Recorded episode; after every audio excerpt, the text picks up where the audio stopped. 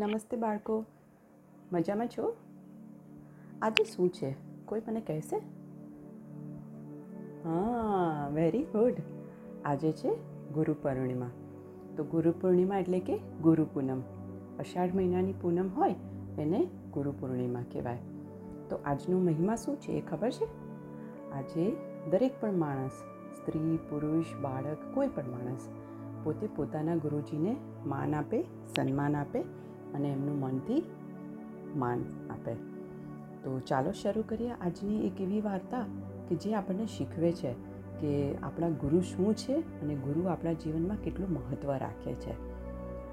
હજી તમે બધા બાળકો છો, એટલે બની શકે કે તમને ગુરુનું ખરેખર મહત્ત્વ કે ગુરુ કોણ છે એ પણ ના ખબર હોય. પણ આ બધાથી ઉપર જે આજે તમે બાળકોને નાની નાની વસ્તુઓમાં તમારું ધ્યાન રાખે છે, તમને હાથ પકડતા ચલાવે છે તમને ઊભા થઈને ઊભા રહેતા શીખવે છે. અને પોતે પોતાના હાથેથી ખવડાવી, ભલે ખીચાઈને પણ પ્રેમથી કે ક્યારેક ગુસ્સાથી, મારે જ પણ છે. એ ગુરુ એટલે કે આપણા માતા પિતાનું સન્માન કરવું જોઈએ. તો અત્યારે તમારી પાસે બીજા કોઈ ગુરુ હોય કે ના હોય, તમે કોઈને ઓળખી શકો કે ના શકો? પણ એટલીસ્ટ તમે તમારા માતા પિતાનું સન્માન કરતા હોવા જોઈએ. બરાબર ને બાળકો? તો જ્યારે પણ વાર્તા પૂરી થાય એટલે તમે તમારા માતા પિતાને પગે લાગજો દાદા દાદીને પગે લાગજો અને દિલથી એમને વંદન કરજો. તો આજની વાર્તા છે એકલવ્યની ગુરુદક્ષિણા. તો ચાલો શરૂ કરીએ આપણી વાર્તા. આ વાર્તા છે એકલવ્ય અને દ્રોણાચાર્ય. દ્રોણાચાર્ય એટલે કે એકલવ્યના ગુરુજી.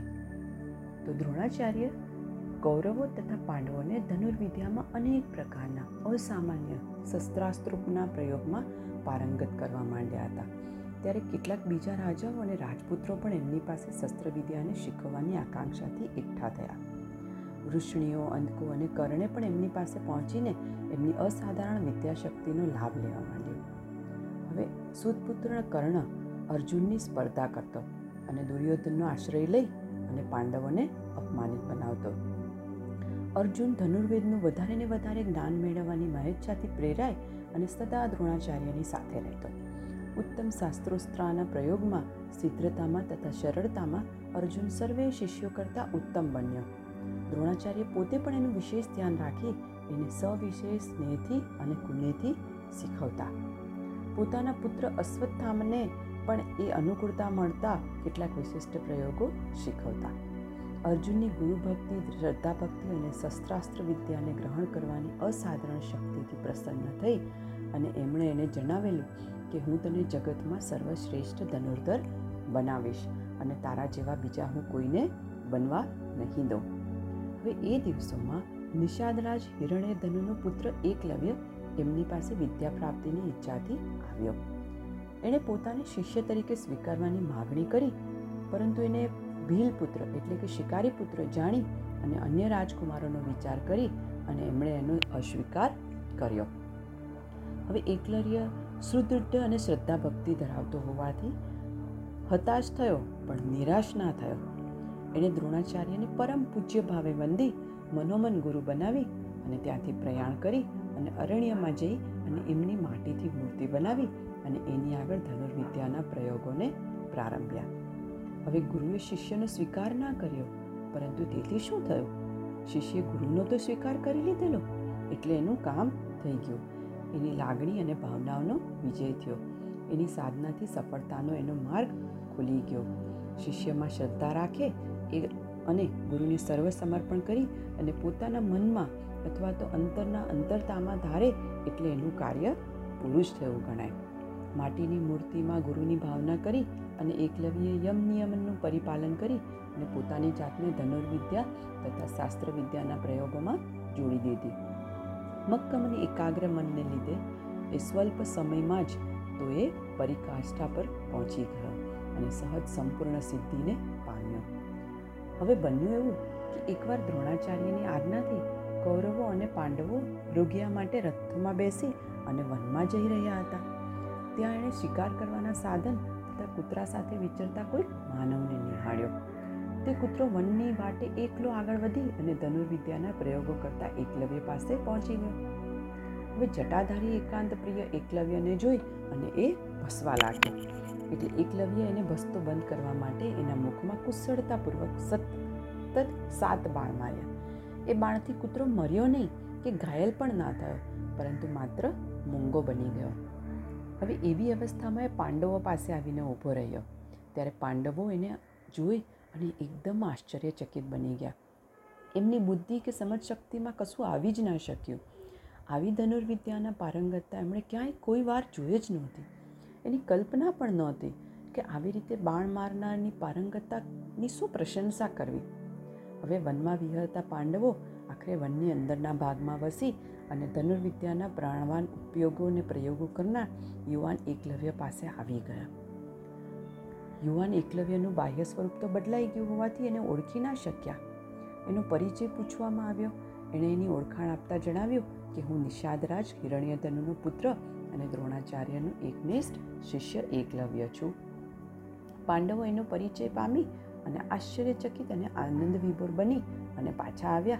અને દ્રોણાચાર્ય સમક્ષ એની પ્રશંસા કરવા લાગ્યા.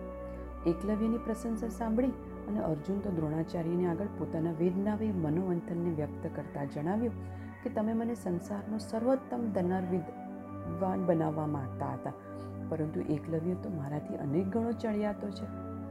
અર્જુનને એકલવ્યની ઈર્ષા થઈ. એ ત્રેજો દેશનો શિકાર બન્યો. ગુરુ દ્રોણાચાર્ય પણ એવી જ રીતે વિચારવા લાગ્યા, એટલે એમણે એકલવ્યને મળવાનો વિચાર કર્યો. અર્જુનને લઈ અને એ ધનુર્વિદ્યાના પ્રયોગો કરી રહેલા એકલવ્ય પાસે ગયા. એટલે એકલવ્ય એમને ઓળખી અને એમના ચરણોમાં પરમ પૂજ્ય ભાવે પ્રણામ કરી અને એમનું શિષ્ય તરીકે પૂજન કર્યું. પૂજન વિધિને પૂરી કરી અને એ હાથ જોડીને પોતાના શિષ્ય તરીકે ઓળખાણ આપીને ઊભો રહ્યો એટલે દ્રોણાચાર્યે ગુરુ દક્ષિણાનું સ્મરણ કરાવ્યું. એકલવ્ય ગુરુ દક્ષિણામાં જે પણ માગે તે આપવાની તૈયારી બતાવી. એટલે દ્રોણાચાર્ય સહેજ ભાવે સહેજ પણ સંકોચ કર્યા વિના નિર્દયતાનું નગ્ન અમાનવીય તાંડવ નૃત્ય કરાવતા એમના જમણા હાથનો અંગૂઠો માગી લીધો. હવે જમણા હાથનો અંગૂઠો એટલે ધનુર્વિદ્યાની જીવાદોરી ગણાય. એના સિવાય ધનુર્વિદ્યાની કલ્પના પણ ના કરી શકાય. આમ સત્ય પ્રતિજ્ઞ ગુરુ ભક્ત એકલવ્યએ પ્રસન્નતા તથા ઉદારતાપૂર્વક પોતાના જમણા હાથના અંગૂઠાને કાપી અને ગુરુજીને કશા જ વિરોધ કે વિવાદ વિના અર્પણ કરી લીધો. આમ એકલવ્ય આંગળીઓથી બાણને મારવા લાગ્યો તો પણ પ્રથમની પ્રવીણતાને પ્રાપ્ત ના કરી શક્યો. એની ગુરુ ભક્તિ શકવર્તી ઠરી, પણ વિજયી બની. પરંતુ દ્રોણાચાર્યની શિષ્યપ્રીતિ પાંગળી ઠરી. ગુરુ દક્ષિણામાં જમણા હાથનો અંગૂઠો માગવાને બદલે દ્રોણાચાર્ય એકલવ પાસે યુદ્ધમાં ભાગ ના લેવાની અથવા ભવિષ્યના સંભવિત યુદ્ધમાં ને સદા અર્જુનની પડખે ઊભા રહેવાની અને ધનુર્વિદ્યાના વિષયમાં અર્જુનથી આગળ ના વધવાની કે અર્જુનના સમકક્ષ રહેવાની પણ માગણી કરી શક્યા હોત. પરંતુ દ્રોણાચાર્ય તથા અર્જુનને એવું ના સૂચવાથી એકલવ્ય જેવા નિર્દોષ નવયુવાના આત્માને એની અદ્ભુત, અસાધારણ વિદ્યા સાથે અકાળે અંત આવ્યો આમ એકલવ્ય એની અલૌકિક શ્રદ્ધા અને સમર્પણ ભાવનાને પોતે એના બલિદાન આપી અને છતાં પણ પ્રેરણા પ્રદાન કરતો રહ્યો. આમ એકલવ્ય અમર બની ગયો. એટલે જ કહ્યું છે કે બાળકો, એવું જરૂરી નથી કે તમારા ગુરુ કોઈ મહાન હોય કાં તો પછી તમને એવું કંઈ આપી શકે કે તમે એની સિવાય કોઈ પાસેથી લઈ જ ના શકો. ઘણીવાર જીવનમાં નાની નાની બાબતો પણ આપણને ઘણું બધું મહત્ત્વ શીખવી જતી હોય છે. ક્યારેક નાના માણસો, પ્રાણીઓ, પક્ષીઓ પણ આપણને જીવનના અમૂલ્ય બોધો શીખવી જતા હોય છે. તો ફક્ત જરૂરત છે આપણી દ્રષ્ટિની અને આપણને શીખવવાની કેવી જિજ્ઞાસા છે એની. તો આજના દિવસે મારા બધા જ બાળકોને ખૂબ ખૂબ અભિનંદન. ગુરુ પૂર્ણિમા માટે તમારા જે પણ ગુરુ હોય, માતા, પિતા, તમારા સગા વાલા તમારા શિક્ષકો બધાને તમે વંદન કરજો અને રોજ આવી રીતે સારી સારી વાર્તાઓ સાંભળતા રહેજો. ઓકે બાળકો thank you very much goodbye good night do take care of yourself